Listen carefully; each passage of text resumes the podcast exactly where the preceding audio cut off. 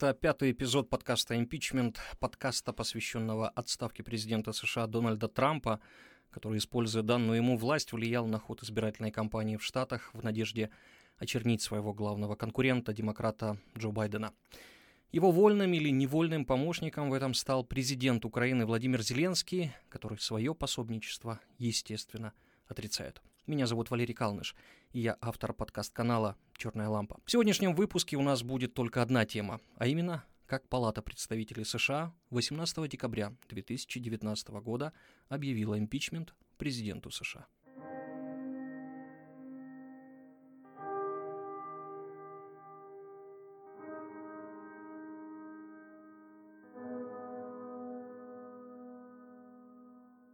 Начнем с того, что уже известно всем, кто следит за импичментом Дональда Трампа. Палата представителей признала его виновным по двум статьям обвинения – злоупотребление властью и препятствование правосудию.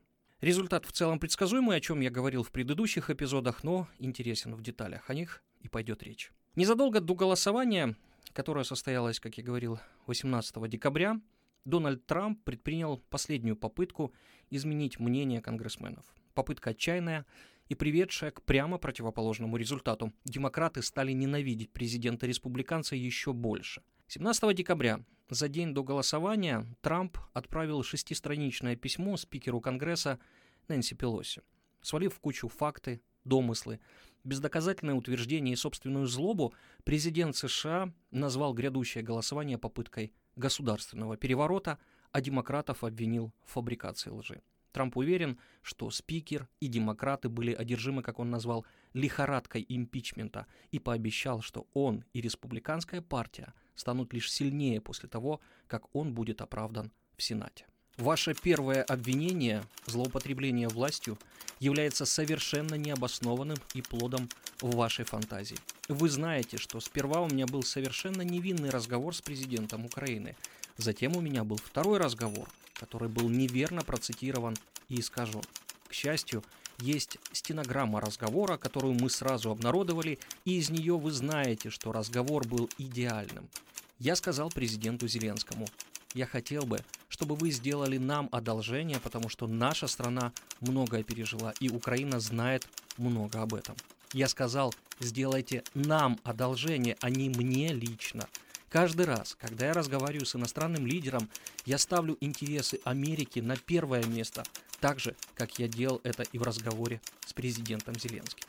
Как известно, Трамп выпустил пересказ, а никак не стенограмму разговора с Зеленским только после того, как демократы объявили, что они начнут процедуру импичмента. Многие сторонние эксперты говорят, что звонок Трампа от 25 июля с президентом Украины Владимиром Зеленским был весьма необычным и у Трампа, похоже, не было никакой утвержденной повестки этого разговора, и звонил он, по сути, ради одного – попросить украинского президента поработать с его адвокатом Рудольфом Джулиани, чтобы расследовать дела потенциального соперника президента на выборах 2020 года.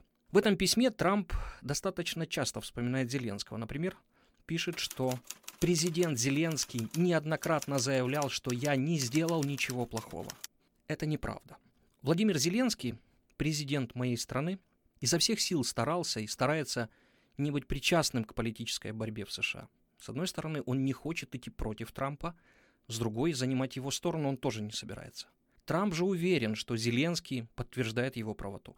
Например, после того, как журнал Time вынес на обложку Владимира Зеленского, Дональд Трамп, комментируя этот материал в обычной манере, то есть через Твиттер, сделал вывод, что ничего плохого он не сказал. Но это тоже не так. Вот что он сказал Тайму. Послушайте, я никогда не разговаривал с президентом с позиции квит прокво. Это не мое. Я не хочу, чтобы мы выглядели как нищие. Но вы должны понять, мы на войне. Если вы являетесь нашим стратегическим партнером, то вы не можете ничего блокировать для нас. Я думаю, что это справедливость. Речь идет не о квит прокво. Согласитесь, есть разница между тем, что говорит Трамп. Я не сделал ничего плохого и тем, что говорит Зеленский. Я никогда не разговаривал с президентом с позиции квит прокво. В этом письме говорилось не только о Зеленском и Украине. Трамп использовал эту возможность для того, чтобы преподнести себя как лучшего президента в истории США. Он говорил о невиданном экономическом росте, эффективной политике противодействия незаконной миграции, утверждал, что он ведет себя по отношению к России гораздо жестче, чем президент Обама. В общем, много чего. А завершил он это письмо вот какими словами.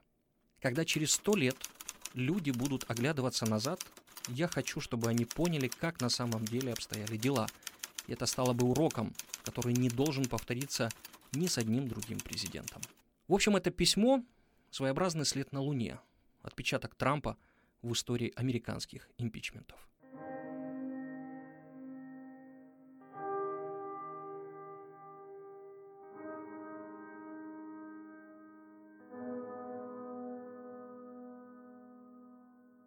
Время накануне голосования в Конгрессе президент Трамп провел так же, как и всегда.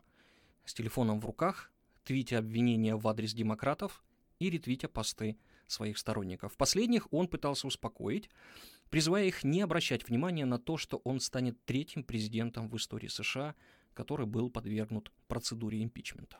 Они хотят привлечь меня к ответственности. Я не волнуюсь. Как они могут привлечь к ответственности очень успешного «Экономика плюс» президента Соединенных Штатов, который не сделал ничего плохого. Эти люди сумасшедшие. А в это время сумасшедшие упорно готовились к голосованию. Незадолго до начала заседания конгрессмены-демократы были проинструктированы о том, как им себя вести во время импичмента. В инструкции, составленной лидерами демократов, которая попала в руки журналистов, было написано, что конгрессмены не должны ни радоваться, не аплодировать результатам голосования. Что во время процедуры импичмента они должны вести себя печально и с достоинством. Как рассказал один из демократов, в памятке было написано, цитирую, «Не радуйтесь, держите себя торжественно». Первой, кто придерживался этого правила, стала сама Нэнси Пелоси, спикер Конгресса.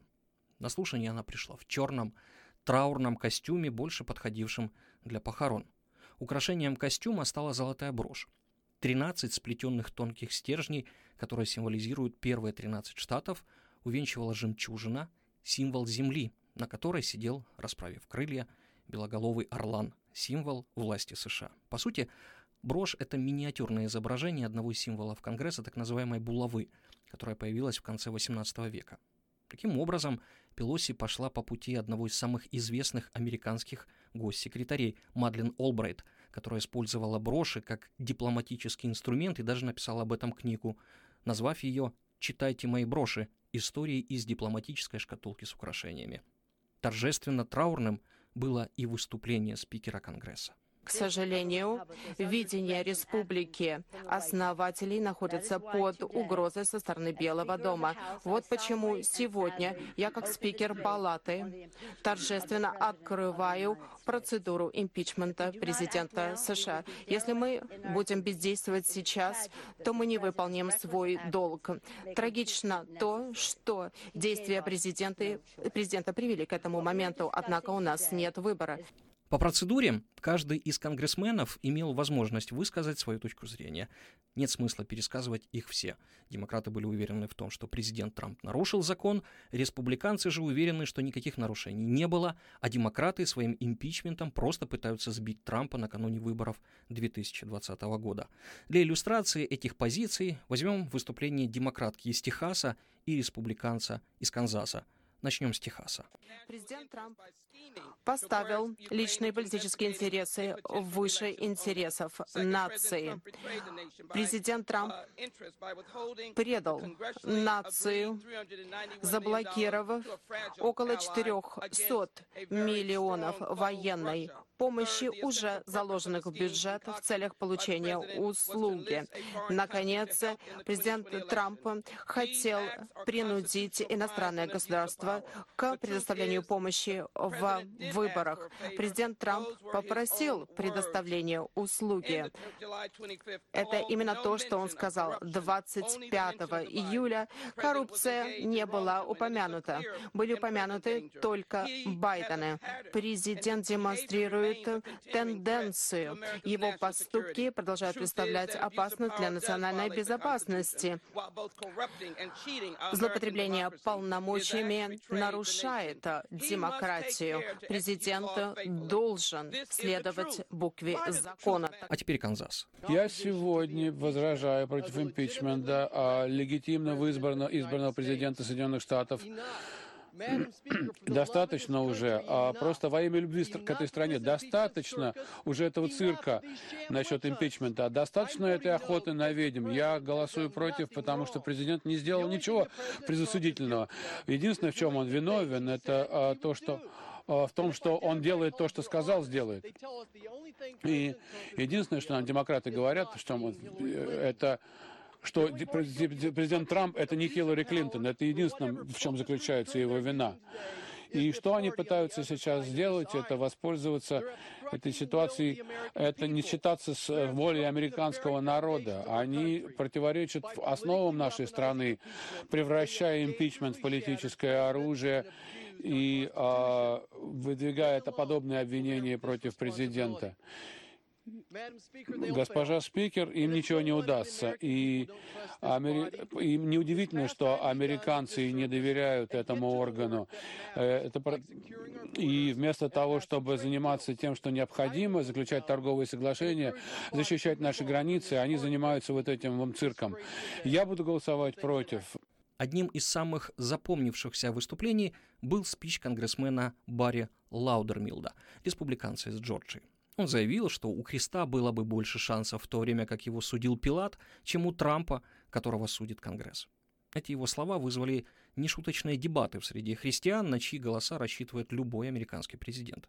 Очень остроумно этот тезис уже после голосования прокомментировал священник Джеймс Мартин, который сказал, что сравнивать поступки президента со страданиями Христа абсурдно. Кроме того, сказал священник, только один из них безгрешен. Кстати, на этом, скажем так, божественная тема импичмента не закончилась. В самом начале дня голосования на галерке Конгресса, открытой для простых зрителей, были замечены двое людей, одетых в красные костюмы дьяволов. Отличился и сам Трамп. Когда Конгресс заседал, он отправился на митинг своих сторонников в штат Мичиган. В палате этот штат представляет демократка Дебби Дингел, которая, что логично, проголосовала за его отставку. У Дингел был муж, который тоже в свое время был конгрессменом и вообще легенда. Так вот, он умер в феврале этого года, и Трамп додумался предложить ему, покойному конгрессмену, наблюдать за импичментом, глядя вверх и зада. На этом же митинге нашлось два человека, которые развернули плакат с надписью «Трамп, ты уволен». Удержать в руках его удалось секунд 20-30, после чего Сторонники сорвали его, а одну из державших его, девушку в оранжевой футболке в сопровождении полиции, вывели из зала. Вы сейчас как раз слышите звуки этого митинга. И надо было видеть эту девушку. Она начала показывать факи и сторонникам Трампа, и самому Трампу. Скажем откровенно, так смело и бесшабашно может повести себя человек с очень сильной гражданской позицией и уверенностью в собственной правоте. В итоге почти 11 часов слушаний президент Трамп был признан виновным по двум статьям. Во-первых, злоупотребление властью. Конгрессмены установили, что Трамп пытался заставить украинскую власть публично объявить о политически выгодных для себя расследованиях, которые бы сыграли против одного из его оппонентов на выборах, экс-вице-президента США Джозефа Байдена. При этом Трамп поставил в зависимость, как указали конгрессмены, официальные действия правительства США, которые имеют значительный вес для Украины, от объявления ее названных расследований. Проще говоря, Трамп шантажировал Украину предоставлением военной помощи. Большинство палаты представителей также согласилось с тем, что Трамп препятствовал Конгрессу, то есть мешал проведению расследования по делу его импичмента. И именно он указывал сотрудникам Белого дома и представителям других органов исполнительной власти игнорировать повестки для дачи показаний перед Конгрессом, а также просил действующих и бывших чиновников не сотрудничать с конгрессменами. Голоса разделились следующим образом. Первое обвинение поддержали 230 конгрессменов, 197 проголосовали против. Второе – 229 голосов за, 198 против. Таким образом, Дональд Джон Трамп 45-й президент США, стал третьим президентом в истории США, импичмент которого поддержала Палата представителей. На это Трамп отреагировал в свойственной ему манере.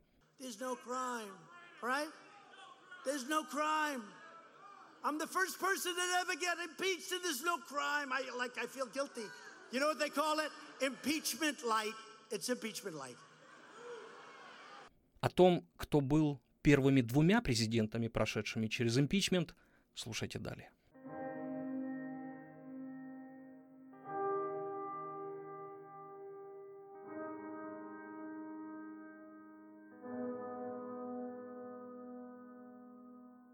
Первым президентом, в отношении которого Конгресс объявил процедуру импичмента, был 17-й президент США Эндрю Джонсон – в 1864 году демократа Джонсона избрали вице-президентом Авраама Линкольна. После убийства Линкольна весной 1865 года президентом стал Джонсон. Его политика сильно отличалась от политики Линкольна, в частности, в вопросах отношения к чернокожим. Так, Джонсон наложил вето на почти единогласно принятый Конгрессом закон о возвращении в Союз Южных Штатов и гражданском равноправии чернокожих. Но спорил он с Конгрессом не только по этому поводу, да и основанием для импичмента стал не вопрос гражданских прав. До импичмента его довел кадровый вопрос президент Джонсон несколько раз увольнял военного министра Эдвина Стентона, но Сенат каждый раз признавал недостаточными основания для увольнения и восстанавливал Стентона в должности.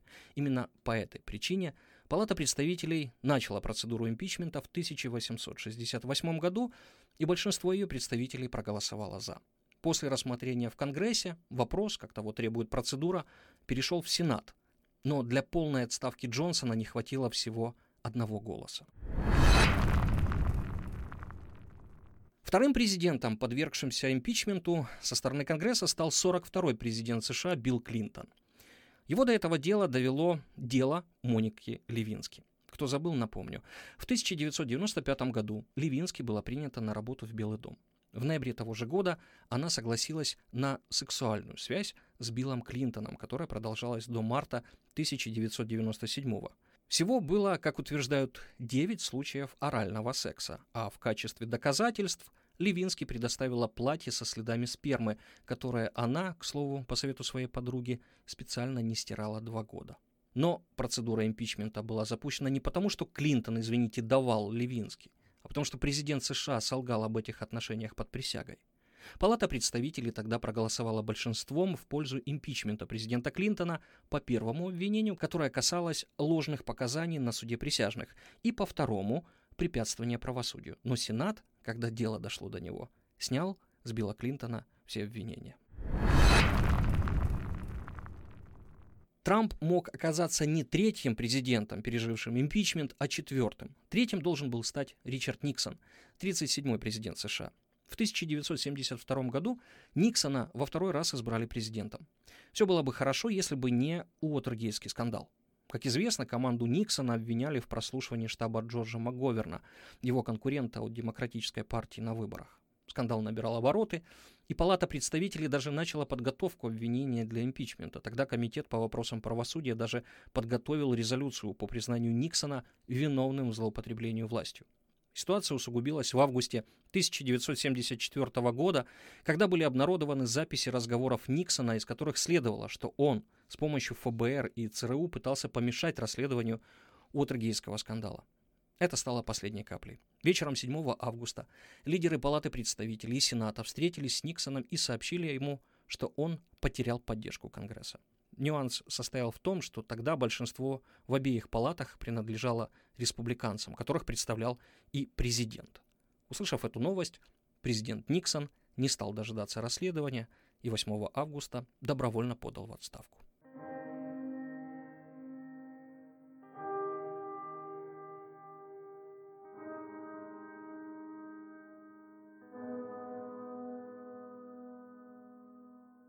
И напоследок, что будет дальше? Во-первых, президент, который подвергся импичменту Палаты представителей, продолжает оставаться президентом.